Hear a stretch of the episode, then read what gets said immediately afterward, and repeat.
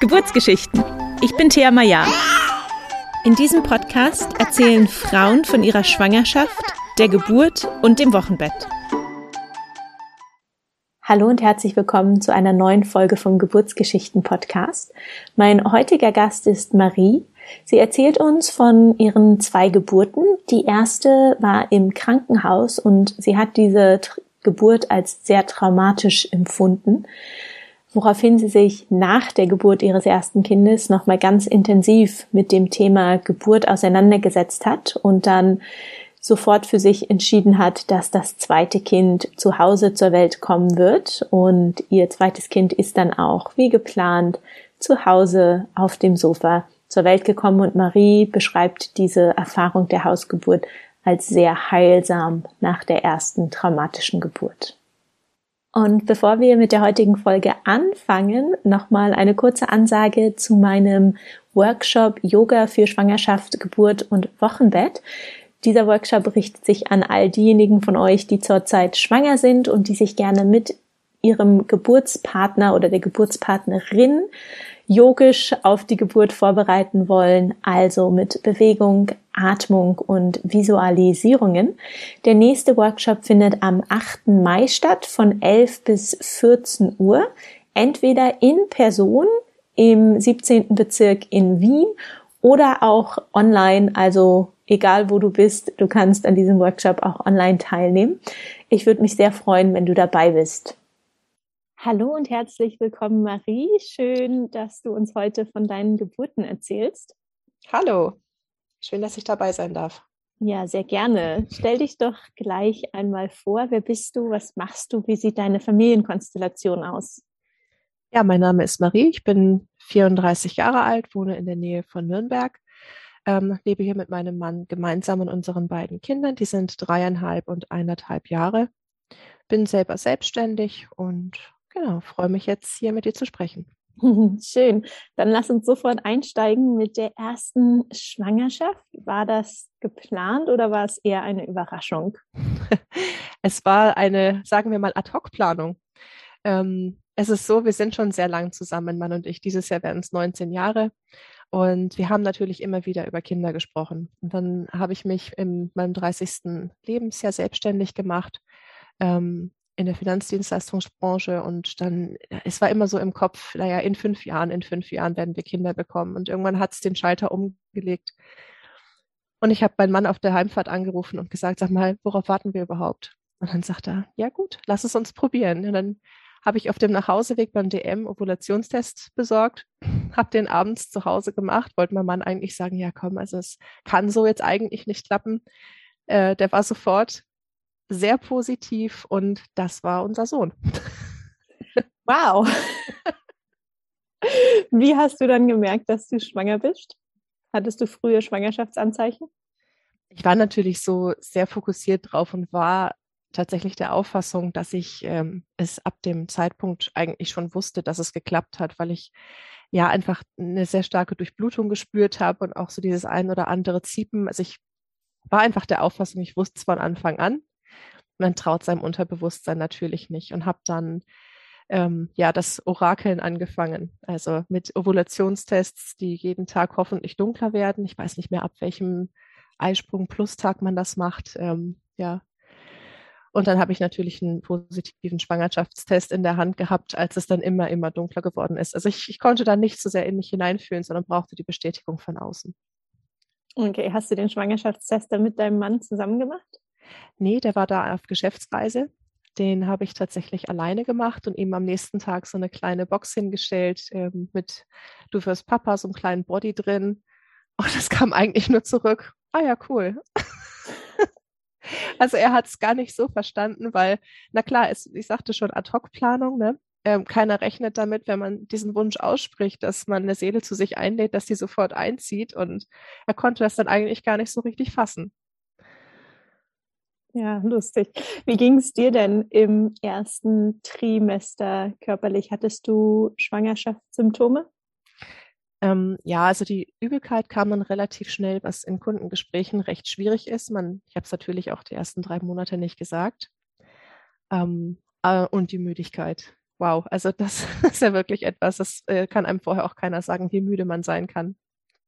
Das war so im ersten Trimester und aufgrund dessen, dass ich eben noch so frisch äh, in dem Job war, habe ich unfassbar viel gearbeitet. Also ich habe jetzt keine ähm, schlimmen Symptome gehabt, aber die Schwangerschaft hat sich eigentlich bei mir mehr so in Symptomen bemerkbar gemacht. Ne? Ich hatte dann immer wieder Probleme mit dem Rücken, hatte dann das Sodbrennen und ich gehe aber einfach davon aus, dass es unter anderem daran lag, dass ich keinen Fokus auf die Schwangerschaft gelegt habe, weil ich natürlich auch, naja, die Erwartungen ähm, ähm, naja, meiner Kunden erfüllen wollte, meines Vorgesetzten erfüllen wollte in dem Konzept, in dem ich arbeite.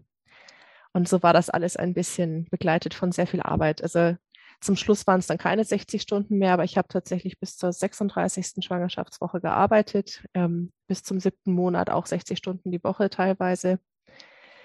Die Schwangerschaft war eigentlich eher so nebenbei. Oh wow, ich ähm, versuche das gerade mir vorzustellen, 60 Stunden zu arbeiten ähm, in so einer Schwangerschaft. Äh, Hut ab. Ja, ich habe immer gesagt, danke, dass der Kleine mich das hat machen lassen. Die anderen Sachen habe ich einfach versucht zu ignorieren. Ja. ja, da kommen wir, glaube ich, später auch noch mal ein bisschen drauf zu sprechen, genau. so was so in, und Intuition auch ähm, betrifft oder einfach auf das hören, was der Körper braucht, weil du hast es gerade schon so schön gesagt, äh, ärztlich machen lassen, aber da waren dann vielleicht auch Dinge, die du einfach ignoriert hast. Absolut, ja. Ja, das stimmt. Wie hast du dich denn auch zusammen mit deinem Partner auf das Thema Geburt vorbereitet? Hast du dir zu Anfang der Schwangerschaft eine Hebamme gesucht oder seid ihr zum Arzt gegangen? Beides. Also organisatorisch war ich eigentlich schon immer recht gut. Ich bin nur direkt ins klassische System gegangen. Also wir haben die Schwangerschaft feststellen lassen vom Frauenarzt das war dann eigentlich auch so der Klassiker, was ich danach immer wieder gehört habe. Wir waren zu früh da. Man hat eine leere Eihülle gesehen und sofort stand irgendwie im Raum Eileiterschwangerschaft. Das heißt, man ging mit dem wahnsinnig schlechten Gefühl nach Hause. Ähm, wir waren dann noch auf einem Konzert in Köln. Da rief dann völlig äh, aufgelöst die Sprechstundenhilfe an. Die Werte wären viel zu hoch, der HCG-Wert, und ich soll doch sofort vorbeikommen, was erst vier Tage später ging. Lange Rede, kurzer Sinn. Mein Kleiner war eingezogen, aber der Ultraschall wurde zu früh gemacht. Also ich hatte im Prinzip in den ersten, ja, was waren das? In den, in den ersten, im ersten Trimester waren es, glaube ich, gleich äh, vier vaginale Ultraschalls. Und genau, vorbereitet auf die Geburt selber habe ich mich mit einem klassischen Geburtsvorbereitungskurs, ich habe in Foren gelesen, in den Apps gelesen und dachte eigentlich, ich weiß Bescheid. Der Geburtsvorbereitungskurs, der war ja aufgebaut mit diesen ganz klassischen Geschichten, die man sich selber tatsächlich auch anlesen kann. Sie, die Kursleiterin sagte damals, ihr wisst alle selber, wie man atmen muss, das muss ich euch nicht zeigen. Zu dem Zeitpunkt dachte ich mir noch, ja cool, das wäre mir jetzt sowieso unangenehm. Ich bin da eher etwas introvertiert und mir wäre das peinlich gewesen. Die, ähm, ja, das ist das A und das O, das hat sie gerade noch so gesagt und das war es dann auch. Mein Mann war zweimal mit dabei und war tatsächlich einer derjenigen, der dann auch mal Fragen gestellt hat. Dafür war ich in dem Moment irgendwie noch zu zurückhaltend. Und das war aber eigentlich im Großen und Ganzen unsere Vorbereitung. Okay, und ihr habt geplant, ins Krankenhaus zu gehen und hattet dann fürs Wochenbett zu Hause eine Hebamme. Ganz genau, ja. Die haben wir sehr, sehr früh gesucht. Die war auch super nett und hat mir mit der Übelkeit geholfen. Und ich habe aber keine Vorsorgen bei ihr machen lassen. Also das war dann wirklich eher ab ab Wochenbett. Okay. Du hast schon gesagt, du hast bis zur 36. Woche viel, viel gearbeitet, bist dann in den Mutterschutz gegangen. Bist du zu der Zeit dann ein bisschen runtergekommen oder ging es da eigentlich im Kopf noch weiter mit dem Vorbereiten und Tun und ja, und ich denke mal, jeder, der das jetzt hört, der denkt sich, na ja, das ist ja auch irgendwo klar, Mädchen, ne? Ähm, natürlich kam ich nicht runter. Die Dinge, die jetzt dann eigentlich zu Hause hätten passieren sollen. Ich habe selbstverständlich das Zimmer schon vorbereitet, also alles nebenbei, alles mit. Ich mag halt Dinge einfach gerne erledigt wissen, aber einfach so mit einem gewissen Druck auch. Und dann die Speisekammer ist noch nicht fertig, dies ist noch nicht fertig. Also ähm, es war wahnsinnig heiß. 2018 kam mein Sohn auf die Welt. Das heißt, raus konnte ich nicht mehr, weil das, ich habe das vom Kreislauf her nicht mehr vertragen. Also war ich die meiste Zeit im Haus und dachte dann, wenn du zu Hause bist, sei produktiv. Also habe ich versucht, diese Dinge noch zu machen, anstatt mich einfach mal, ja, mental darauf einzustellen, wer bei uns dann einziehen wird und dass ihm das furchtbar wurscht sein wird, ob jetzt dann die Nudeln links oder rechts stehen werden in der Speisekammer. Wie ging denn dann die Geburt los und in der wievielten Woche warst du? Mhm. Es war so, dass ich äh, drei Tage vor errechnetem Termin noch einen Termin bei meiner Frauenärztin hatte und die dann gesagt hat, ach ja, der ist in drei Tagen da, ist überhaupt kein Problem. Das war ein Sonntag, da musste ich äh, zu einer Vertretungsärztin gehen. Er kam natürlich in der Zwischenzeit nicht. Ähm, und sie sagte dann auch, na ja, das ist alles in Ordnung. Die nächsten drei, vier Tage wird er da sein. Und das ist uns zweimal passiert und allein aufgrund dessen, dass immer wieder eine Erwartung geschürt worden ist, war ich dann irgendwann unfassbar ungeduldig. Also ich wusste eigentlich von vornherein, ich möchte keine Einleitung forcieren, weil er mir schon sagen wird, er hat sich entschieden, dass er zu uns wollte, also wird er sich dafür entscheiden, äh, wann er auf die Welt kommen möchte. Und dadurch, dass von außen aber immer dieser, dieser Druck kam, bis dahin wird er schon da sein, ne? dann freut man sich natürlich und denkt sich, juhu, ich hab's, ich hab's geschafft. Aber nein, tatsächlich war es dann so, dass an, ich glaube, ET plus sieben ich dann zu meinem Mann gesagt habe oder auch zu, zu meinem Sohn dann gesagt habe, also wenn du jetzt bis morgen nicht rauskommst, dann leiten wir ein. Und in der Nacht begannen die Wehen. Das war dann eine Erlösung. Ähm, wir sind abends ins Bett gegangen, um elf, da fing es ganz leicht an. Ähm, ich habe dann irgendwann zu meinem Mann gesagt, er soll jetzt schlafen, weil sollte es wirklich losgehen, man hat ja keine Zeitvorstellung. Ne? Dauert das jetzt ein Tag, zwei Tage, ist es in sechs Stunden vorbei, also wollte ich, dass er schläft. Bin dann irgendwann in die Badewanne und da hat es ihm dann auch gedämmert, dass das jetzt mitten in der Nacht in die Badewanne steigen vielleicht doch ernster ist. Ähm, und wir hatten ja am nächsten Tag um acht oder um neun Uhr, glaube ich, sowieso im Krankenhaus einen Termin ausgemacht zum ja nochmal Fruchtwasser kontrollieren, CTG schreiben und gegebenenfalls einleiten. Dann haben wir gesagt, komm, jetzt warten wir auf jeden Fall noch so lang, weil die wollen jetzt sicher auch ausruhen. Und das hat so gut geklappt. Wir waren so ein gutes Team. Wir haben zwischendrin gescherzt. Ich bin rumgelaufen, saß auf dem Ball, bin in die Hocke gegangen. Ich glaube, wir haben zwischendrin sogar mal Karten gespielt, weil ich das irgendwie lustig finde. Das machen wir sonst nicht, aber das war dann einfach so ein, ja, wir, wir machen das jetzt, wir, wir bereiten uns jetzt einfach vor und das war wirklich schön. Ähm, dann habe ich irgendwann doch gesagt, okay, jetzt sind wir schon bei vier, fünf Minuten, das ist recht intensiv, wir fahren los.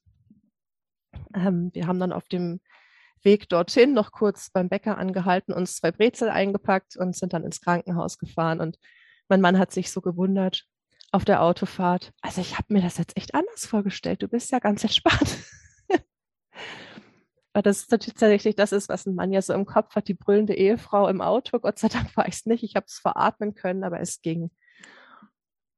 Ja, und dann kam der Punkt, ähm, wo sich dann alles so ein bisschen verändert hat. Wir kamen an im Krankenhaus, haben geparkt, sind reingelaufen und ähm, es war niemand da. Ich, wir auch, weil wir das Krankenhaus recht früh besichtigt hatten, wo wir hin müssen an der Station.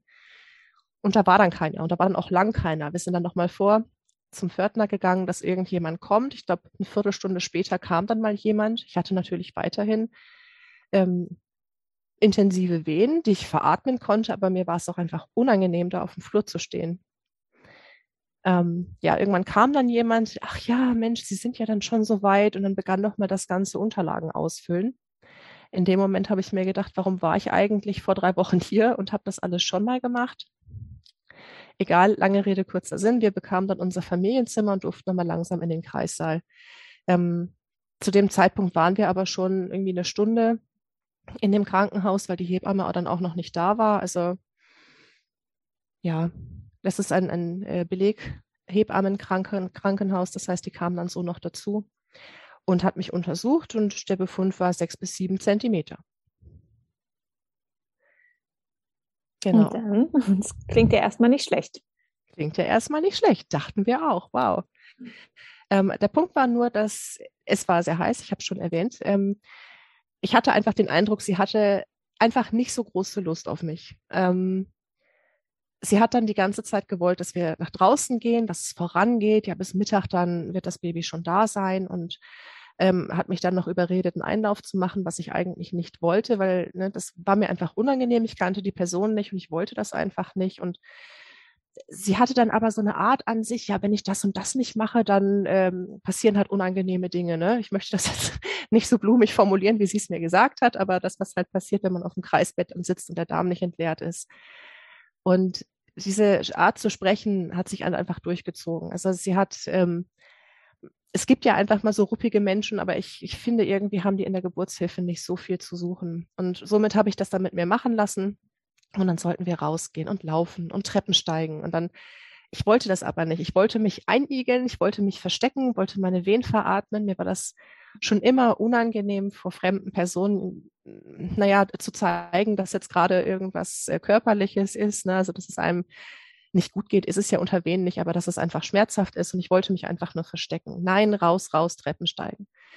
Haben wir gemacht, kamen dann irgendwann zurück und dann schickte sie uns zum Arzt. Also auch unter Wehen kam der Arzt nicht ins äh, Kreiszimmer, sondern wir sollten uns dann, ich sollte mich dann da anstellen mit den anderen 20 Mamis, die da dann gerade zur Untersuchung kamen. Das war ja ein Samstag. Das heißt, da hatten die Frauenärzte nicht auf, sondern man wurde dort untersucht. Und er hat halt dann einfach festgestellt, der Muttermund ist nicht weiter aufgegangen. Es war wohl auch noch etwas Gebärmutterhals da. Ähm, und seine Aussage war dann, naja, also er empfiehlt jetzt Fruchtblase aufstechen, PDA legen, Wehentropf und wenn das dann bis heute Abend nicht funktioniert, dann machen wir halt einen Kaiserschnitt. Ähm, mein Mann war dabei und hat gesehen, dass, also der Kaiserschnitt war das, was ich von Anfang an nicht wollte. Das war für mich so ein Schlag ins Gesicht. So, wieso sagt er das jetzt? Ähm, sind dann rausgegangen und ich habe zu ihm gesagt, nee, ich möchte das alles nicht. Ich möchte jetzt eigentlich weder die PDA, ich möchte auch nicht, dass mir jemand die Fruchtblase aufsticht und lass jetzt erstmal so weitermachen. Dann haben wir das der Hebamme erzählt. Ähm, ja, wir machen noch mal so weiter. Dann war es irgendwann, glaube ich, 13 Uhr und dann meinte sie zu uns, ähm, ja, wollen wir das jetzt mit der PDA machen? Die Anästhesistin wäre jetzt dann soweit. Ich so, naja, eigentlich wollte ich das ohne. Ich wollte das eigentlich gerne ausprobieren, wie es ohne funktioniert. Ich möchte eigentlich kein Baby, was unter Medikamenten steht. Ja, mh, hm, du kannst ja auch morgen noch liegen. Das ist kein Problem. Kannst du ruhig machen. Und dann durch diese ganzen Dinge, man ist unter Schmerzen, man weiß nicht, wird es noch schlimmer. Ähm, dann hat sie mir noch Angst gemacht, wenn das mit der Fruchtblase dann aufgestochen wird, dann wird es noch intensiver und ich, warum ich das jetzt nicht machen möchte. Also immer, immer so, so, so ein Trigger in mir erwischt, so ein Punkt in mir erwischt, ähm, du wirst dich sowieso falsch entscheiden. Ähm, letztendlich habe ich nicht zugestimmt, die Fruchtblase zu öffnen. Es ist dann versehentlich passiert während der Untersuchung. Meine Hebamme hat mich danach aufgeklärt, dass sowas nicht versehentlich passiert, sondern dass sie es halt einfach gemacht hat. Ähm, und okay, dann nahm also alles. Die Hebamme im Krankenhaus hat dann einfach gesagt, bei der Untersuchung, das sei jetzt versehentlich passiert, aber deine Wochenbetthebamme genau. hat dann später gesagt, dass das nicht versehentlich passiert. Ja. Genau. Also ich, ich habe es nicht gesehen, ich habe mich nicht darauf konzentriert, aber äh, ich, ich glaube da meiner Wochenbetthebamme mehr, weil die wirklich viel, viel weiß. Ja. Genau. Und dann nahm das alles so seinen Lauf. Ne? Dann ähm, hatte ich natürlich Bedenken, jetzt ist die offen und dann kam diese ganze Geschichte PDA. Sie hat mich dann vorne festgehalten, mir sind nur noch die Tränen runtergelaufen, weil ich äh, einfach da, ich wollte das nicht, ich habe Angst vor Spritzen, ich wollte das einfach alles nicht und habe es aber, ich habe mich nicht dagegen gestellt, ich habe es gemacht. Ähm, Genau, und die hat dann tatsächlich gewirkt. Ich konnte dann ein bisschen schlafen und irgendwann sagte sie dann, weil ich dann noch normal angezogen war, jetzt zieh mir dann mal die Hose aus und lagern dich mal seitlich mir da schon gedacht, lagern, okay, das scheint wohl so eine Sprache zu sein. Ähm, fand ich ein bisschen seltsam. Mein Mann ist dann zwischenzeitlich mal rausgegangen, weil da waren wir ja zu dem Zeitpunkt eigentlich schon seit drei Uhr, vier Uhr nachts wach und hat sich dann kurz ein bisschen ähm, aufs Sofa draußen gelegt, hat auch ein bisschen durchgeatmet und dann ging die Tür auf. Ich dachte, mein Mann kommt. Tatsächlich war es der Mann, der die Plazenten abholt und mich in einer Position gesehen hat, wie ich das jetzt eigentlich nicht so schön fand, muss ich sagen. Also auch da, ähm, das war so ein Punkt, da lachen wir heute noch drüber, der Mann mit den Plazenten. Ähm, der, der, der kennt definitiv nicht mein Gesicht. Also es war. Und er ist einfach gerade mal in den falschen Kreislauf reingelaufen, weil eine Plazenta gab es ja zu dem Zeitpunkt bei dir noch nicht abzuholen. Ich gehe mal davon aus, dass, dass vorher vielleicht eine Geburt da war. Aber eine geschlossene Kreissaaltür wurde uns damals gesagt, heißt, das ist eine Mama drin und da gehe ich nicht rein. Und wo war da meine Hebamme? Das sind, ne, das, oh das, die Frage habe ich mir gestellt. genau. Und ja, dann stellte man fest, äh, der Muttermund geht immer noch nicht weiter auf. Wir waren jetzt dann schon nach dem Gespräch um 11 Uhr, es war dann schon 15 Uhr oder 15.30 Uhr, es hat sich nichts verändert. Ähm, dann hieß es Wehentropf, das Ganze muss angeregt werden. Das war dann aber so, durch dieses künstliche Oxytocin wurde das dann so heftig, trotz PDA, dass ich mit diesem Schmerz nicht mehr umgehen konnte. Also heute weiß ich, wenn sich das langsam steigert, packe ich das. Dafür ist mein Körper gemacht. Aber wenn von 0 auf 100 jetzt etwas reinkommt, das konnte ich nicht gut vertragen. Und Ähm, sie hat mir dann nochmal ein Schmerzmittel gegeben, was ich aber ebenfalls nicht vertragen habe. Ich habe nur noch geheult. Ich kam gar nicht mehr klar, war mit, mit dem, also die ganze Situation war mir zu viel. Es tat weh. Es war einfach alles furchtbar.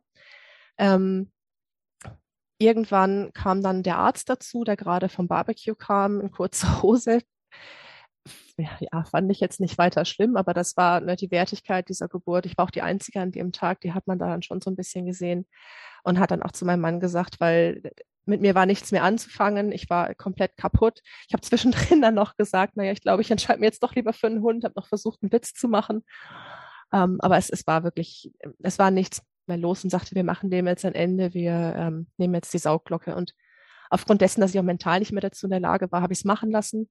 Mein Mann stand dann auch daneben, der wusste, dass ich dieses, diese ganzen Dinge nicht wollte, aber er hat auch gesagt äh, im Nachhinein, man geht mit einem mit, mit einem, ja, eigentlich keinem Fachwissen rein und vertraut den Menschen, die dort sind, dass, dass die einem helfen. Und wenn die einem dann sagen, es passieren schlimme Dinge, wenn man jetzt diese Schritte nicht geht, dann vertraut man darauf und macht es dann auch einfach. Ne?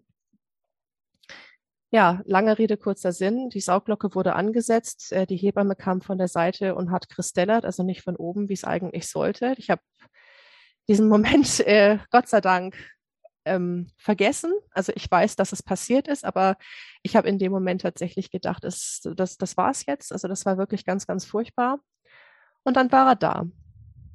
Ich habe dann meinen, meinen Sohn habe ich nicht geboren, er wurde mir entrissen. So hat sich's angefühlt.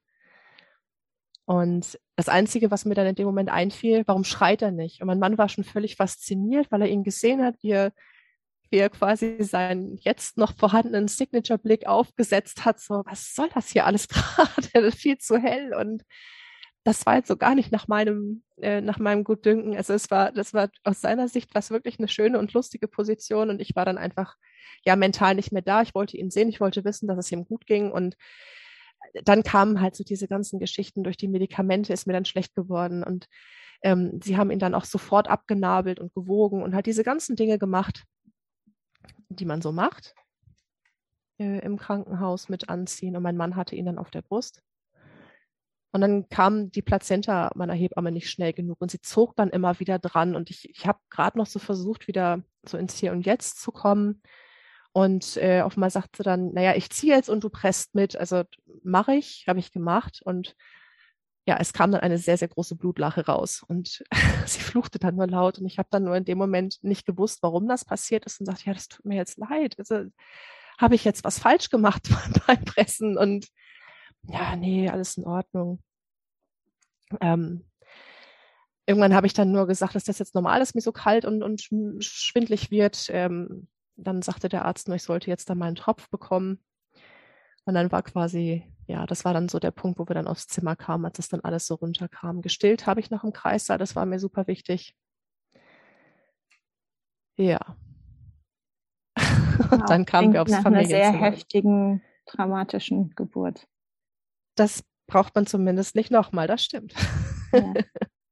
Okay, aber die Plazenta kam dann schon in einem Stück raus die kam in einem Stück raus, ja, aber die hätte halt vielleicht genau wie mein Sohn einfach noch ein bisschen gebraucht. Ja. Wow. Heute weiß ich auch, warum so viel Blut da war. Man, man lässt die einfach in Ruhe, man reißt, man, man reißt nicht an der Plazenta. Das, äh, also ja, heute weiß ich's. Dann, ja. ich weiß auch heute, dass man ein Baby nicht sofort abnabelt. Also ich hatte zwar gesagt, lässt man das nicht auspulsieren, aber sie hat alles, was ich gesagt habe, sofort abgeschmettert. Ne? Unglaublich ähm, ja, es tut mir echt total leid zu hören, dass das äh, so eine, ja, so eine abwertende Erfahrung ist. Also die, die Beteiligten sagen alle sehr, ja. Einfach demütigend. Also einmal dieses aufgebahrt sein, es kommen fremde Leute rein, man darf unter Wehen äh, zum Arzt laufen, anstatt dass der in den Kreissaal kommt. Man wird rausgeschickt, obwohl man sich verstecken möchte eigentlich. Sie hat mir auch das Essen und das Trinken verboten, wahrscheinlich weil die schon ab, äh, ab, ab diesem Zeitpunkt dann wusste, dass die wahrscheinlich dann, wenn sie keine Lust mehr haben, weil es war ja Samstag, einen Kaiserschnitt machen wollen. Also ich habe mich dann auch nichts mehr getraut, weil bei jeder Rückfrage, die ich gestellt habe, da kam irgendeine flapsige Antwort und ich, ich habe da einfach in dem zu dem Zeitpunkt auch nicht das Standing gehabt, dass ich dann auch zu einer älteren Person mal gesagt habe, nee. Ne? Hm. Wow. Ja. Wie ging es dir denn dann in den folgenden Tagen und Wochen? Also erstmal, wie lange seid ihr dann noch im Krankenhaus geblieben? drei Tage. Mein Mann war die ganze Zeit Gott sei Dank mit dabei. Ähm, ja, wie ging es mir da? Ich, ich wusste da zu dem Zeitpunkt zu wenig, wie man sich selber aufbaut. Also es hieß immer, ich, ich soll mich mobilisieren, ich soll dies, ich soll das machen. Ähm, es gab eine sehr, sehr nette Krankenschwester, die in der Nacht da war, die mir beim Stillen geholfen hat. Aber ansonsten es ist durch die Bank weg in diesem Krankenhaus so gewesen, dass keiner auf Natürlichkeit geachtet hatte. Also ob das ein Desinteresse, eine Abgestumpftheit oder was auch immer war. Ähm, die hätten mir fast den Einstieg in Stillen verdorben. Es war super heiß und der Kleine hat geschrien. Natürlich hat er geschrien nach so einer Geburt. Das konnte ich in dem Moment aber nicht in Verbindung bringen. Habe die Schwester gefragt. Ja, der hat Durst. Es hat draußen, weiß ich nicht, 36, 37 Grad. Ich habe nicht genug Milch und er braucht jetzt eine Flasche. Und ich war mir sicher, dass ich das nicht machen möchte. Habe sogar die Hebamme noch mal gefragt, die sagt auch nee und wenn, dann soll er halt ein bisschen Wasser. Ich habe mich aber wieder so verunsichern lassen, dass er tatsächlich dann Formularnahrung bekommen hat. Ähm, zusätzlich zum Stillen, ich habe mich dann immer wieder an die Pumpe gehängt und ja, auch die Untersuchungen, die waren so, wir haben geschlafen und nachts kam es dann alle zwei Stunden rein, bam, das Licht an, jetzt muss er gewickelt werden, dies, das, jenes. Wenn die Untersuchungen kamen, kam sie einfach fünf Minuten später, ja, sie kriegen ihr Kind in einer halben Stunde wieder und ich saß oder ich lag dann in dem Bett, war eigentlich todmüde, sollte schlafen, dachte mir, Moment einmal, ihr nehmt mir das jetzt wieder weg, ihr nehmt mein Kind jetzt schon wieder weg? Nee. Aber man kam nicht raus aus dieser ganzen Geschichte. Wundervoll war dann der Tag, als wir nach Hause fahren durften, ähm, aufgrund der Geburtsverletzung. Und ich hatte aufgrund der Sauglocke, vermute ich mal, aufgrund der gewaltsamen Geburt, ähm, Dammriss zweiten Grades und einen Labienriss. Ich konnte wochenlang nicht sitzen, konnte nur halb liegend im Auto nach Hause fahren. Und dann begann so ein bisschen das Erholen zu Hause. Mein Mann hatte sich Zeit genommen. Das war wunderschön, die Zeit zu dritt. Da war man ein bisschen aufgeregt. Was macht man mit so einem kleinen Baby? Aber es war einfach eine schöne Zeit. Ähm, zumindest die ersten ein, zwei Wochen. Und dann begann das Ganze, die ganze Geburt sich bei mir auch körperlich äh, bemerkbar zu machen. Nicht nur mit dem nicht sitzen können. Ich habe als Kind schon schlimmen Neurodermitis gehabt. Ich habe wieder einen kompletten Schub bekommen. Ähm, habe zu dem Zeitpunkt aber immer noch gedacht, na ja, das war doch deine eigene Schuld. Warum, ne, warum, warum reagierst du da jetzt so? Und mein Sohn, an dem ging es natürlich auch nicht spurlos vorbei. Wir waren in den ersten sechs Wochen mit ihm dreimal im Krankenhaus, zweimal für eine Nacht stationär. Er hatte einmal Blut im Stuhl, ähm, war weiter nichts. Wir vermuten heute im Nachhinein, dass es die Gabe eines homöopathischen Mittels war. Wusste ich zu dem Zeitpunkt aber nicht, es wurde mir empfohlen. Und er ist blau geworden. Und blau werden heißt bei Babys entweder, dass denen kalt ist, das geht weg, wenn man sie wieder wärmt. Wenn das nicht weggeht, dann kann es was am Herzen sein. Und äh, dann sind wir ins Krankenhaus gefahren, wurden dann in die Herzklinik nach Erlangen verfrachtet, wo ich dann auch alleine dann mit ihm eine Nacht war. Und auch da kam ich überhaupt nicht klar. Also der kam im Wochenbett nicht zur Ruhe. Der Kleine, der hat äh, ab der dritten Woche wahnsinnig viel geschrien. Ähm, genau, diese Krankenhausaufenthalte haben nicht dazu beigetragen. Am Herzen war Gott sei Dank nichts. Heute weiß ich, hätte man die Nabelschnur auspulsieren lassen, dann wäre das nicht so gewesen. Meine Tochter hat nie etwas in der Art gehabt. Und ich hatte aber auch während dieser ganzen Zeit gar nicht die Stärke, mal zwischendrin zu sagen, was, was ist hier eigentlich gerade los, was passiert ihr? Ich habe immer die Schuld bei mir gesehen. Ich hatte immer die Angst, ich, ich tue ihm was, ich äh, erkenne was nicht. Ähm, ich habe mich anfangs nicht mal getraut, allein die Treppe mit ihm runterzugehen. Also das äh, ein, ein Instinkt als Mutter habe ich nicht entwickeln können, weil ich mich bei jeder Entscheidung hinterfragt habe. Und das ging unheimlich lange so. Also der Weg, wie ich ihn auf die Welt Nein, ich habe ihn ja nicht auf die Welt gebracht. Er wurde entbunden. Also er wurde mir ja wirklich, ne, durch diese Sauglocke, durch, durch diese Gewalt wurde er mir entrissen und das hat sich so verankert, bis ich eine wundervolle Frau kennengelernt habe, die ähm, Osteopathin ist, für Kinder, äh, auf Kinder spezialisiert ist und mir erklärt hat, warum er so schreit. Er hatte A, ein Problem mit dem Atlas, verdreht durch die Sauglocke. Und sie hat mit ihm nochmal eine natürliche Geburt ähm, durchgespielt und das ach, es hat so viel gelöst. Ich, sie hat mir, ich glaube, Ferrum Phosphoricum, ich weiß es nicht mehr, sie hat mir Eisen gegeben, danach ging es mir sofort besser. Ich habe keine Ahnung von Homöopathie, ich weiß nur, dass die Dinge, die da, die sie da gemacht hat, geholfen haben. Und ab dem Zeitpunkt ging es wieder bergauf und ab dem Zeitpunkt konnte ich auch wieder klar formulieren, ähm, dass das nicht Geburt sein kann. Dass das definitiv etwas wäre, wo eine Spezies ausstirbt, das eine natürliche Geburt oder eine natürliche Wochenbettphase gewesen wäre. Ja. Wow, wie, wie war denn deine äh, Wochenbetthebamme in der Zeit? Hattest du zu der viel Kontakt? Konnte die dir so ein bisschen helfen oder was abfangen? Ähm, in der ersten Zeit ja. Also sie hat, ich, ich bin ja zehn Tage oder mein Sohn kam neun Tage nach ET und ich wusste aber, dass sie drei Wochen nach ET Urlaub hat. Sie war mir aber so sympathisch und da war irgendwie eine Chemie da, dass ich sie gerne als Hebamme haben wollte. Also habe ich das in Kauf genommen. Das heißt, für die drei Wochen hatte ich sie. Und sie hat verhindert, dass das Stillen ähm, schief geht. Sie kam nämlich dann, als wir aus dem Krankenhaus draußen waren, und ich habe ihm dann auch zu Hause, weil ich eben dachte, das Stillen liegt am Hunger, ein Fläschchen gemacht und schaut sie mich an und sagt, also wenn du so weitermachst, dann hast du nächste Woche abgestillt. Und dann hat sie mir mal erklärt, dass diese Phasen, wo die Kinder wahnsinnig viel, sie hat es immer als Bestellen ausgedrückt. Und das fand ich so hübsch, weil das habe ich verstanden. Die hängen sich ja dann dran und clustern und bestellen, dass genug Milch da ist. Und ähm, das war so wunderbar. Also ihr bin ich wahnsinnig dankbar, dass ich ihn weiter stillen konnte. Und ja, bei vielen anderen Dingen hat sie mir dann helfen können, aber eben bei diesen medizinischen Geschichten leider nicht, weil sie dann auch gar nicht mehr da war. Hm. Schade, ja. August ist natürlich auch immer Urlaubszeit von, äh, von Kinderärzten. Ne? Das heißt, wo fährt man dann hin, wenn die alle Urlaub haben? Dann fährst du halt direkt ins Krankenhaus und bist du wieder in, dem, in, in diesem System. Ja, da spreche ich aus Erfahrung. Mein Kind ist auch ein Augustkind. Im August Kinder kriegen ist nicht einfach. Ja, und ähm, Wiederholungstäter sind dann einfach nicht schlau geworden. Ne? Meine Tochter kam auch im August zur Welt. Ach so, okay, da kommen wir gleich hin. Ähm, aber erstmal ja. in noch ähm, der Wochenbettphase oder der Zeit nach der Geburt gab es dann irgendwann, also du hast schon gesagt, du hattest dann die tolle Osteopathin, die dir da geholfen hat.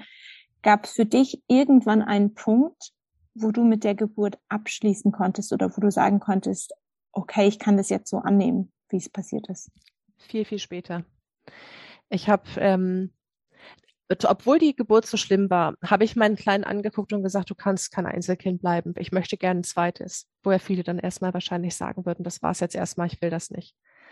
Und je mehr ich dann zu mir zurückkam und auch so ein bisschen Selbstbewusstsein als Mutter bekommen habe und mich nicht bei jedem, was ich gemacht habe, schuldig gefühlt habe, habe ich mir gedacht, so kann Geburt nicht laufen und habe angefangen zu lesen ja, das wäre vielleicht schlau gewesen, das bereits in der Schwangerschaft beim Sohn zu machen, aber ich habe da die falschen Dinge gelesen und habe dann ähm, mich über natürliche Geburten informiert. Ich habe dann auch das erste Mal mich getraut, auf YouTube eine Geburt anzuschauen. Ich aus falschem Schamgefühl heraus dachte ich, ähm, ne, in der Anfangszeit, das gehört sich nicht, sowas anzugucken, das, wie man halt so erzogen worden ist, ne?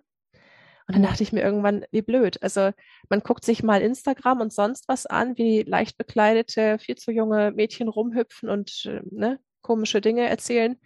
Aber eine Geburt soll was Unnatürliches und soll was Unschönes sein. Und dann kam eigentlich so ein bisschen das Erwachen. Und habe mir äh, zum Beispiel Alleingeburt von Sarah Schmidt durchgelesen, das Buch von Ina McGaskin, die selbstbestimmte Geburt, Meisterin der Geburt. Und ich hatte so viele Aha-Momente. Das war so ein Klick, Klick, Klick, Klick, Klick wenn deine Umgebung nicht passt, wenn du mit Angst schon an einen Ort gehst, dann der Muttermund macht das. Was wäre in der Natur passiert? Wäre der Säbelzahntiger dir vor die Höhle gesprungen und du hättest weiter entbunden, das Kind wäre gestorben. Das, ist, das sind alles Dinge, wo ich danach dann für mich soweit okay war zu sagen, ich übernehme die Verantwortung dafür, dass ich ins Krankenhaus gegangen bin. Das war meine Entscheidung, die habe ich getroffen. Was dann passiert ist, war das System. Und daran habe ich keine Schuld, wie das System ist. Nur die Verantwortung, dass ich da hingegangen bin. Und das war die Verantwortung dafür zu übernehmen, weil dann mein Mann auch gesagt hat, ja, das ist doch jetzt nicht deine Schuld. Ich so, doch, das gibt mir nämlich Kraft zurück. Wenn ich die Verantwortung für diesen Schritt übernehme, kann ich es das nächste Mal anders machen. Dann habe ich meine Macht wieder. Dann bin ich nicht mehr fremdbestimmt und fremdgesteuert. Und mit dieser Macht habe ich zu ihm dann gesagt, sollten wir damals war er sich auch noch nicht so sicher, ähm, eine, ein zweites Baby haben wollen. Das wird nur zu Hause auf die Welt kommen. Und habe immer wieder mit ihm gesprochen und so Schritt für Schritt kam ich dann klar. Also heute weiß ich, ähm, das, was da passiert ist, daran hatte ich keine Schuld. Ich hätte mehr für mich einstehen müssen, was ich, weiß ich nicht, ob ich das heute machen würde. Ähm, ja, aber ich bin jetzt okay damit.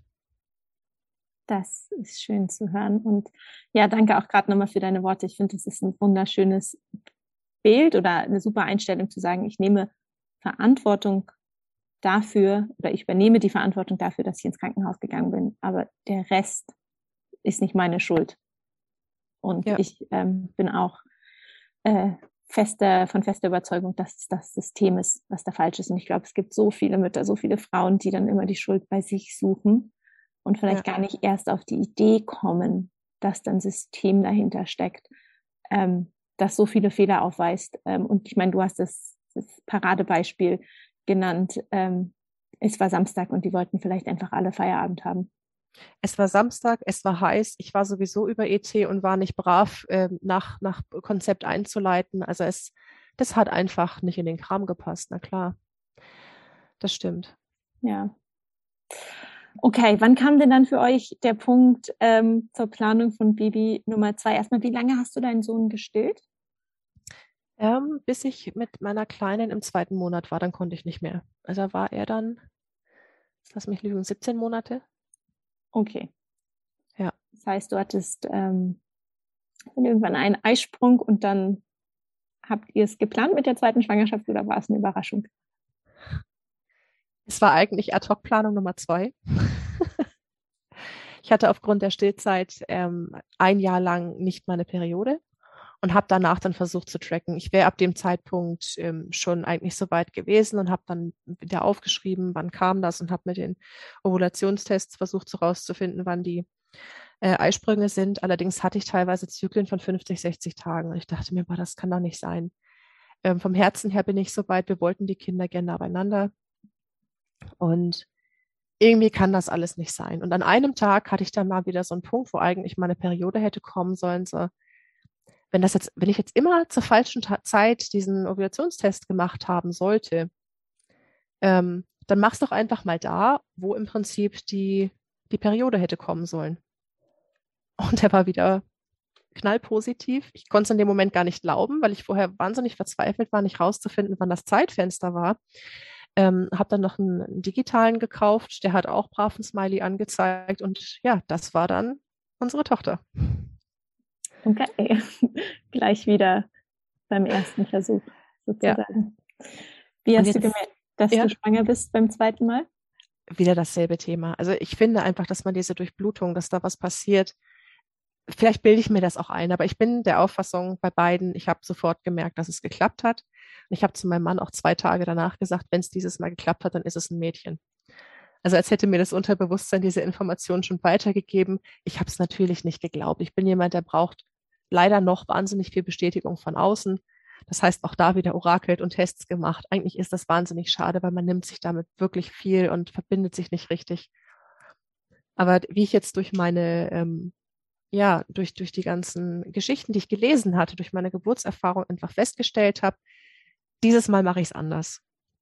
Ich werde nicht zu meinem Frauenarzt gehen, wo mich die Termine einfach nur genervt haben. Ich werde mir sofort eine Hausgeburtshebamme suchen und die darf auch gleich die Schwangerschaft feststellen und ich möchte so gut wie nicht zum Frauenarzt müssen. Hm.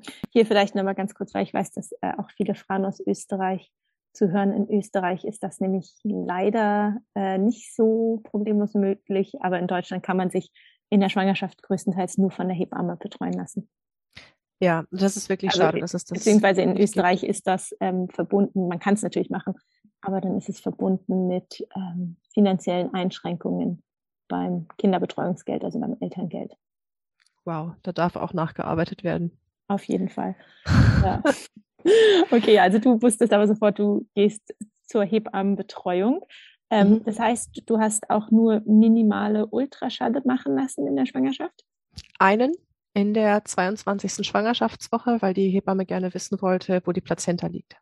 Super. Und das ist ja dann meistens auch äh, um die 20. Woche dieses Organscreening, wo man einfach schauen genau. kann, dass alles, alles richtig ist. Und wenn man merkt, da stimmt was nicht, dann vielleicht doch woanders genau. gebärt. Super. Das war auch der Punkt. Ähm, mein Mann und ich haben sie zusammen angerufen, weil ich mir gesagt habe, wenn wir jetzt sowas machen, dann müssen beide an Bord sein. Wir müssen beide ähm, davon überzeugt sein, dass das funktioniert, dass keiner währenddessen irgendwie Angst bekommt. Und wir haben zusammen angerufen. Und der Punkt, wo sie uns wirklich überzeugt hat oder auch gerade ihn überzeugt hat, ist, sie begleitet uns sehr gerne, aber sie kann mir jetzt heute am Telefon nicht versprechen, dass es eine Hausgeburt wird. Und in dem Moment habe ich mir gedacht, was? Ich rufe jetzt gerade eine Hausgeburtshebamme an, ich sage dir, was ich möchte, also sag mir doch, was ich hören will. Und sie sagt dann, äh, nein, sie begleitet uns und sie sagt uns nach Befund, was für das Baby und für mich am sichersten ist. Und da hat's geschnackelt. Also das war dann wirklich der Punkt, wo wir beide gesagt haben, wow, ja, du hast recht, verkopfen bringt nichts und es ist mal jemand da, der nach Befund geht und nicht nach irgendwelchen Daten, Uhrzeiten oder sonst etwas. Und das fanden wir beide großartig. Ja, das ähm, finde ich auch. Das ist echt eine gute Aussage. Und das äh, machen ja Hausgeburt, Hebammen eigentlich immer. Also, mhm. ähm, aber das ist auch nochmal gut, so dieses, was du angesprochen hast, dieses nicht nach dem Kopf gehen. Man kann sich so viel vorher vornehmen, was man alles tun und lassen möchte. Ähm, und letztendlich ist ja manche, manche Dinge sind einfach nicht planbar und dann aber eine gute Begleitung zu haben. Sie, sie sagt, ich begleite dich bei dem, was für dich und dein Baby richtig ist. Ich glaube, das ist total wertvoll. Absolut. Wahnsinn. Schön. Wie ging es dir denn in dieser Schwangerschaft körperlich? Hastest du schon wieder angefangen zu arbeiten und hast du wieder so viel gearbeitet oder mit Kleinkind zu Hause weniger gemacht? Mm, mit Kleinkind weniger machen. Du hast selber eins, ne? Das ist, das ist lustig. Nein, äh, beruflich ähm, meinte ich, ich jetzt. Weiß, das ich habe das schon verstanden. Alles gut. Ähm, ich habe tatsächlich schon wieder angefangen zu arbeiten, als der Kleine sechs Monate war. Das lag daran, dass ich da auch so ein bisschen, naja, zum einen, ich, ich wollte das nie so darstellen, dass äh, mein Mann der Einzige ist, der verdient. Ich wollte meinen Teil beitragen. Ich wollte aber auch da jetzt nicht als unzuverlässig gelten und bin dann einfach wieder zurückgekommen. Ähm, es war eine wahnsinnig anstrengende Zeit, muss ich sagen. Ich bin teilweise dreimal am Tag nach Hause gefahren, um zu stillen. Ich habe ihn ja noch weiter gestillt. Ähm, die Zeit hat dafür gesorgt. Es waren aber, ich bin nicht Vollzeit gegangen. Es waren zwei Tage vor Ort und der Rest war telefonisch und per E-Mail. Und das habe ich auch so weitergemacht, als ich dann, ähm, ja, als ich dann wieder schwanger war. Das, also das war gerade so in der, das war 2019, im November bin ich schwanger geworden, genau, habe es natürlich dann erstmal erst im Januar erzählt und bis dahin war die Übelkeit und die Müdigkeit waren Wahnsinn. Also so schlecht wie bei der Kleinen war es mir bei meinem Sohn nicht. Das war wirklich richtig herausfordernd, gerade wenn man dann Kundengespräche führt und da ja eine positive Atmosphäre hervorrufen soll und sich einfach nur wünscht, so bitte lass mich hier jetzt nicht auf den Tisch. Naja, Kotzen. es war spannend, genau. das war wirklich, es war herausfordernd, aber es hat sich dann auch mit ähm, einer Hebamme hier vor Ort, die haben sich das ein bisschen geteilt, weil sie kamen äh, 40 Kilometer weiter weg und für diese Sachen hatte ich dann hier eine zweite Hebamme, die auch ins Wochenbett gekommen ist und hat mich akupunktiert. Das hat super geholfen. Ach schön. Und dann, äh, ich habe gerade mitgerechnet, du hast dann gesagt, im Januar 2020 hast du auch verkündet, dass du schwanger bist und dann genau. fing ja sechs Wochen später sowieso welt weltweit der Lockdown an. Das heißt, da konntest du dann hoffentlich auch ein bisschen kürzer treten und aus dem Homeoffice heraus arbeiten. Homeoffice ja, kürzer treten nein. Ähm, Selbstständigkeit heißt ja, wenn ich nichts mache, verdiene ich kein Geld. Und aufgrund dessen, dass ich ja nicht systemrelevant war als Selbstständige, äh, musste ich ja trotzdem gucken, dass ich weiterhin meine Kundentermine mache, meine, meine Berater betreue. Das heißt, im Prinzip war ich dann schwanger zu Hause mit einem Kleinkind und habe versucht, alles zusammenzuhalten. Der Kleine war damals anderthalb. Ähm, mit anderthalb verstehen Kinder halt nicht so gut, dass man mal kurz leise ist, hat dann teilweise bis abends um 21 Uhr, wenn dann der Papa den Sohn ins Bett gebracht hat, dann auch Gespräche geführt. Ähm, habe unterm Tag trotzdem versucht, dann noch was abzufedern. Also wir hatten ruhige Zeiten zwischendrin, gerade so während der ersten vier Wochen, da waren ja alle gefühlt in Schockstarre. Das war eigentlich ganz schön, da habe ich mit dem Kleinen viel gebacken, aber danach, da wurde es dann wirklich heftig. Und das war dann auch so ein Punkt, wo ich dann mir irgendwann überlegen musste, Priorität auf, auf sich selbst legen, fällt einem ja sowieso, oder mir zumindest fällt das schwer. Das heißt, ich habe dann immer gedacht, ich kann ihn doch jetzt nicht mit anderthalb Jahren vor den Fernseher setzen und weiterarbeiten und habe dann ganz langsam vers äh, versucht zurückzuschalten. Was bei mir dann darin geendet ist, dass ich in, bis zur 38. Woche gearbeitet habe, weil ich ja dann erst im Juli wieder zurück, ähm, ja, zurück vor Ort arbeiten durfte. Also es, es war etwas weniger von den Stunden. Das heißt ja immer, ja, die Teilzeitmamas mit ihren paar Stunden. Ich finde das immer nur so halblustig, wenn das jemand sagt, weil einer mal einen Tag von einer, einer schwangeren Mutter zu Hause mit Kleinkind und Job übernehmen musste. Man hat ja dann auch noch das bisschen Haushalt, was sich von allein erledigt. Es war spannend. Wow, klingt auf jeden Fall wieder nach einer anstrengenden Zeit. Und dann ja auch die ganzen Corona-Geschichten. Ähm, Wie hat das, das äh, die Beziehung zu der Hebamme beeinflusst? Tatsächlich war das das Beste, was uns passieren konnte. Ähm, ich sag, ich sag auch heute noch, wir hatten eine Luxusbetreuung in der Geburt und auch in der Vorsorge, weil sie kam ab dem Zeitpunkt, wo sie in ihr Geburtshaus nicht mehr betreiben durfte, zumindest nicht für den Publikumsverkehr, kam sie zu mir nach Hause. Ich bin einmal mit dem Zug in die Stadt reingefahren mit dem Kleinen ähm, und danach, da kam sie wirklich für jede Untersuchung nach Hause und es, es war ein Traum. Es gab, ähm, es war nicht so dieses, jetzt tragen wir mal alle Nummern in den Mutterpass ein, sondern, hi, wie geht's dir? Und dann sprach ich vom Kind. Nein, nicht das Kind. Dir. Wie geht's dir jetzt gerade? Es war so schön. Ähm, ich konnte die Geburt mit ihr nochmal besprechen, die, die vorangegangene. Ich habe meine Ängste angesprochen. Wir haben Wege besprochen, das, das neu einzugehen. Und Hauptthema war einfach, ähm, ja, dankbar dafür zu sein, dass mein Sohn gesund ist, die Schuld abzugeben und offen zu sein für eine neue, für eine neue Geburtserfahrung, die auch für ihn vielleicht heilsam ist. Also das war wirklich traumhaft schön. Wir, wir es ist ja, haben uns dann viele gefragt, haben wir uns wegen Corona dazu entschieden? So, nee, wir hatten einfach nur Glück. Wir hatten einfach nur Glück, dass wir uns vorher sicher waren, das Kind kommt zu Hause. Ja, was habt ihr denn für Vorbereitungen zu Hause getroffen hinsichtlich der Hausgeburt? Habt ihr euch einen Pool angeschafft oder hatte die Hebamme einen, den sie mitgebracht hat?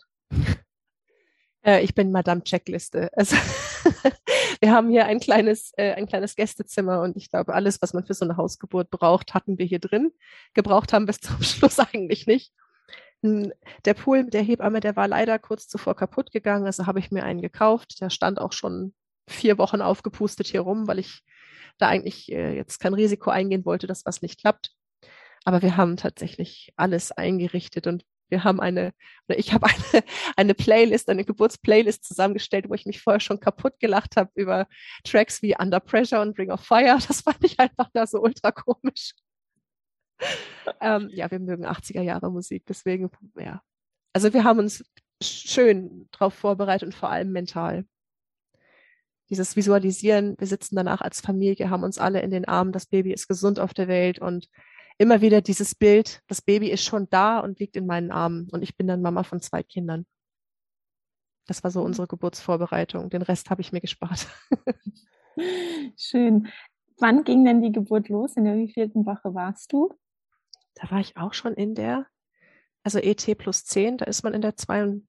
40. Ne? Mhm. Genau. Und dieses Mal war alles anders. Ich habe auch zu meiner Hebamme gesagt, mir ist dieser errechnete Termin egal.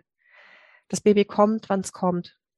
Und das war dieses Mal auch so anders. Ich habe es, es war mir egal, ob das jetzt äh, 40 plus 1, 2, 3, 4 war. Ich, ich wusste einfach, das wird. Ich habe sie auch mal irgendwann, da hatte ich eine, eine Behandlung und dann habe ich sie gefragt, meine Tochter, schaffen wir das? Und in dem Moment stupst sie mich an und sagt quasi ja. Und dann wusste ich einfach, es ist okay, über ET zu gehen. Das ist, das Kind hat keine Uhr, das hat auch noch keinen Filofax, das kommt, wenn es fertig ist. Und sie hat mich da auch wahnsinnig gut bekräftigt. Einmal ähm, war ich dann kurz ein bisschen durcheinander, weil sie den Termin zuvor zu mir gesagt hat, na ja, also wenn wir dann an ET plus sieben sind, vielleicht probieren wir es dann mal mit einem Rizinus-Cocktail, ähm, wo ich ja wusste, es ist einleitend. Und ähm, sie war raus und ich wusste sofort, ich will nicht. Das ist auch, wenn das jetzt was Pflanzliches ist, aber es ist ein Eingriff und ich will es einfach nicht. Und sie stand den nächsten oder den nächsten zweiten Tag vor der Tür sieht schon mein Gesicht und sagt, was ist los? So, ich will nicht einleiten. Ja, dann machen wir es halt nicht. und Fakt ist, äh, ab, ab ET plus 14 zahlen die Krankenkassen hier in Deutschland keine Hausgeburten mehr. Krankenhausgeburten schon.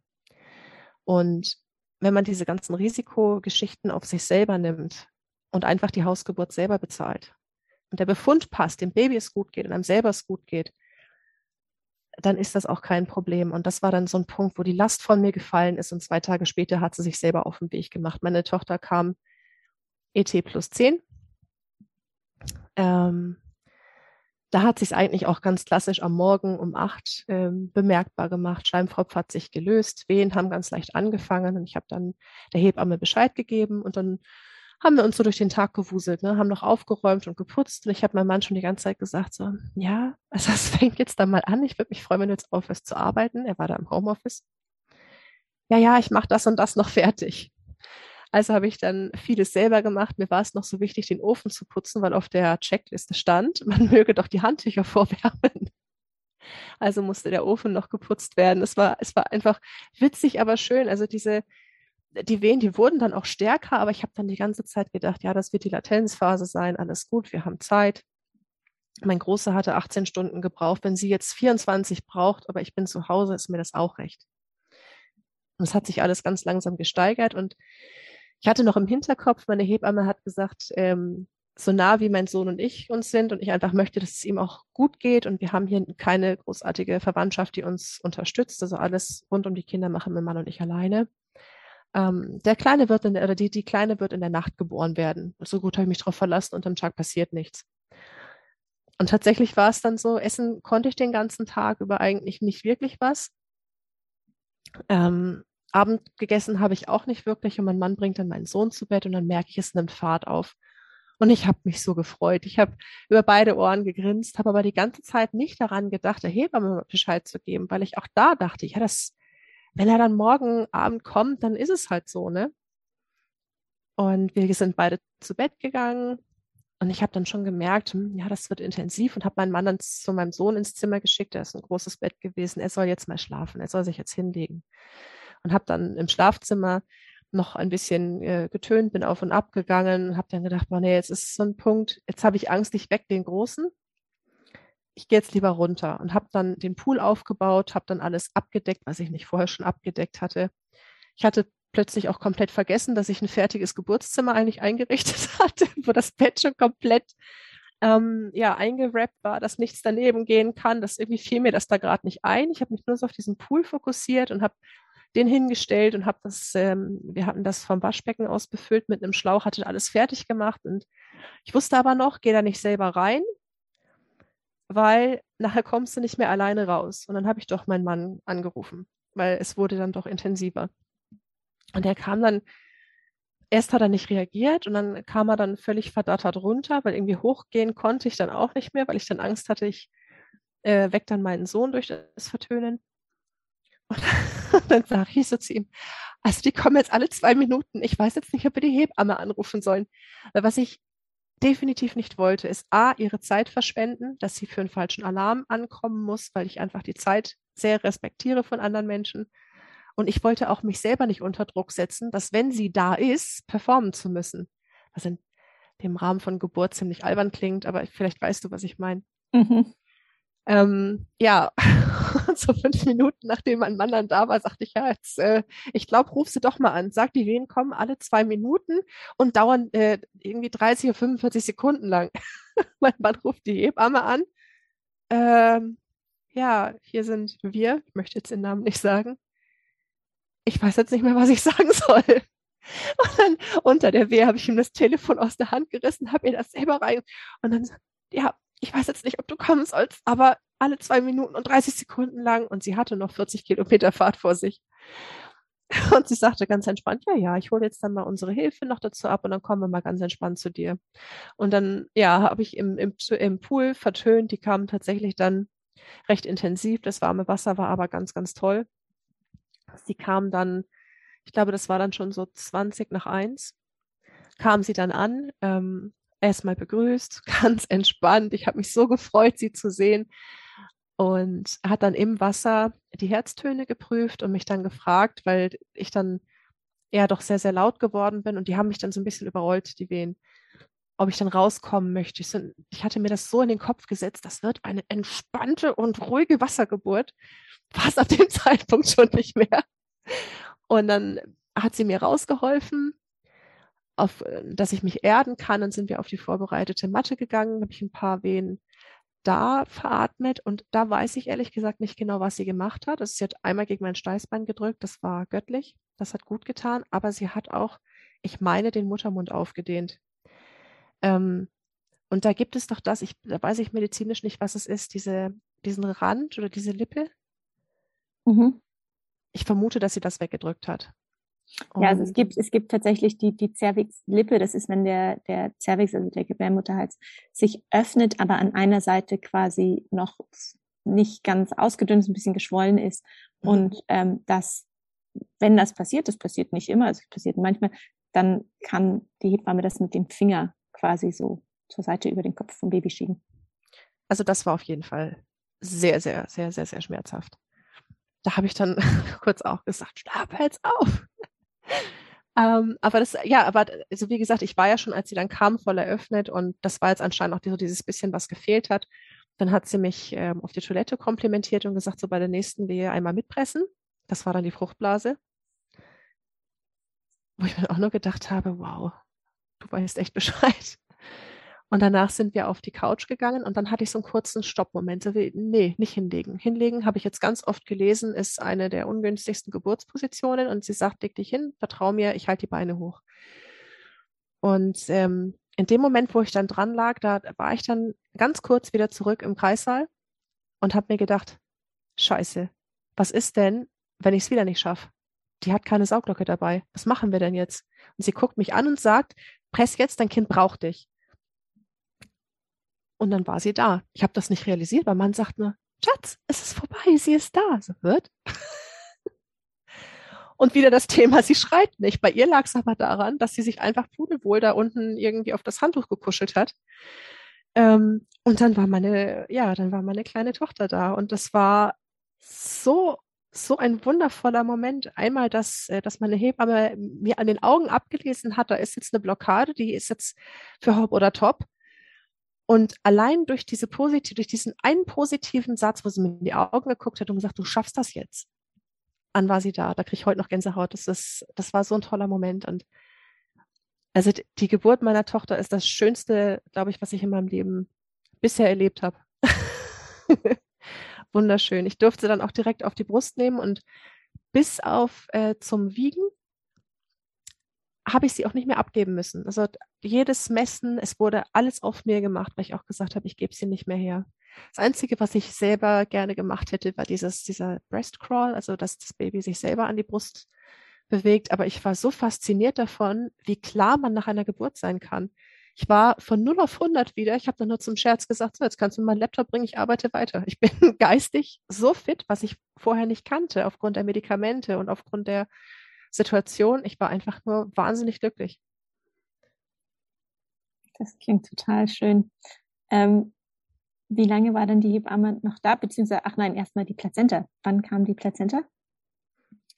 Die kam, mein Mann sagte 15 Minuten später. Sie hat mich Cola trinken lassen. Das fand ich in der Nacht wahnsinnig eklig.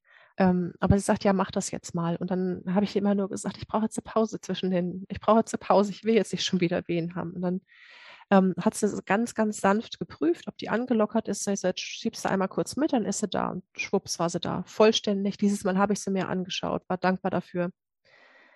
Und ja, vom Und Zeitpunkt. Warum hat sie dich Cola trinken lassen? Das habe ich auch noch nie gehört.